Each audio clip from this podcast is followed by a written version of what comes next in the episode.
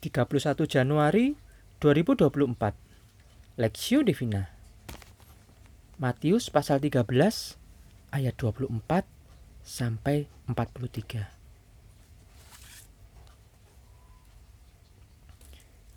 Yesus membentangkan suatu perumpamaan lain lagi kepada mereka katanya Hal kerajaan surga itu seumpama orang yang menaburkan benih yang baik di ladangnya. Tetapi pada waktu semua orang tidur, datanglah musuhnya menaburkan benih lalang di antara gandum itu, lalu pergi. Ketika gandum itu tumbuh dan mulai berbulir, nampak jugalah lalang itu.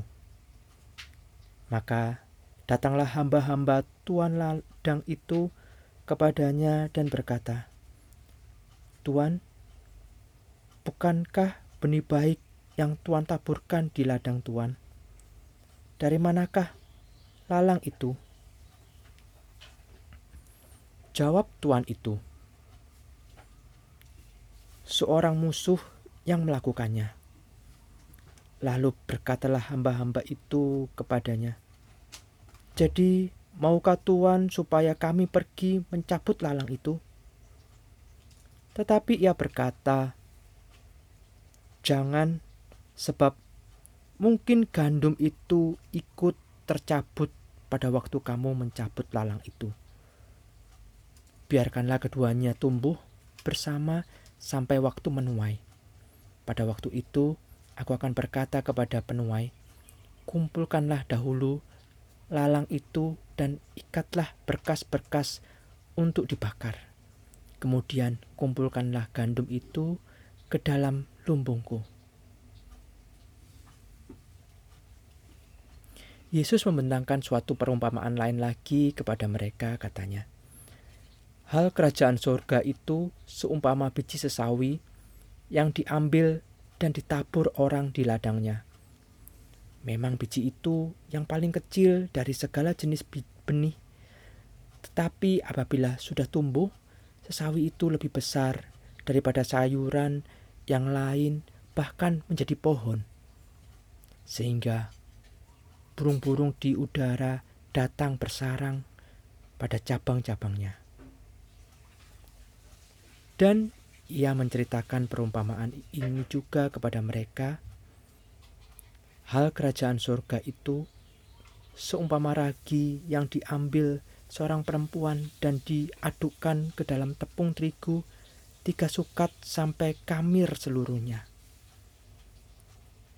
Semuanya itu disampaikan Yesus kepada orang banyak dalam perumpamaan dan tanpa perumpamaan suatu pun tidak disampaikannya kepada mereka supaya genaplah firman yang disampaikan oleh nabi Aku membuka mulutku mengatakan perumpamaan aku mau mengucapkan hal yang tersembunyi sejak dunia dijadikan.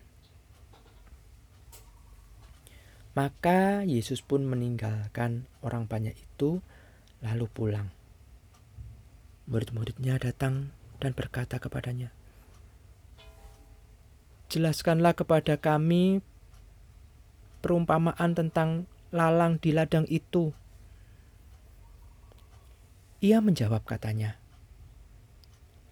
"Orang yang menaburkan benih baik ialah anak manusia. Ladang ialah dunia. Benih yang baik itu anak-anak kerajaan dan lalang anak-anak si jahat. Musuh yang menaburkan benih lalang ialah iblis. Waktu menuai ialah akhir zaman pada para penuai itu malaikat dan para penuai itu malaikat. Maka seperti lalang itu dikumpulkan dan dibakar dalam api, demikian juga pada akhir zaman. Anak manusia akan menyuruh malaikat-malaikatnya dan mereka akan mengumpulkan segala sesuatu yang menyesatkan dan semua orang yang melakukan kejahatan dari dalam kerajaan surga. Dari dalam kerajaannya. Semuanya akan dicampakkan ke dalam dapur api. Di sanalah akan terdapat ratapan dan kertak gigi. Pada waktu itulah orang-orang benar akan bercahaya seperti matahari dalam kerajaan Bapa mereka. Siapa bertelinga, hendaklah ia mendengar.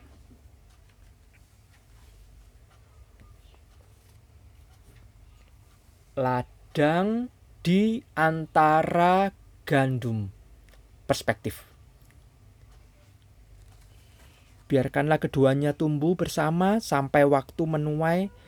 Pada waktu itu aku berkata kepada para penuai, kumpulkanlah dahulu lalang itu dan ikatlah berkas-berkas untuk dibakar Kemudian kumpulkanlah gandum itu ke dalam lumbungku. Matius pasal 13 ayat 30. Saya beberapa kali berdiskusi dengan orang-orang ateis mengenai masalah kejahatan. Bagi mereka, hal ini merupakan masalah utama yang sering mereka gunakan untuk menyangkali keberadaan Allah.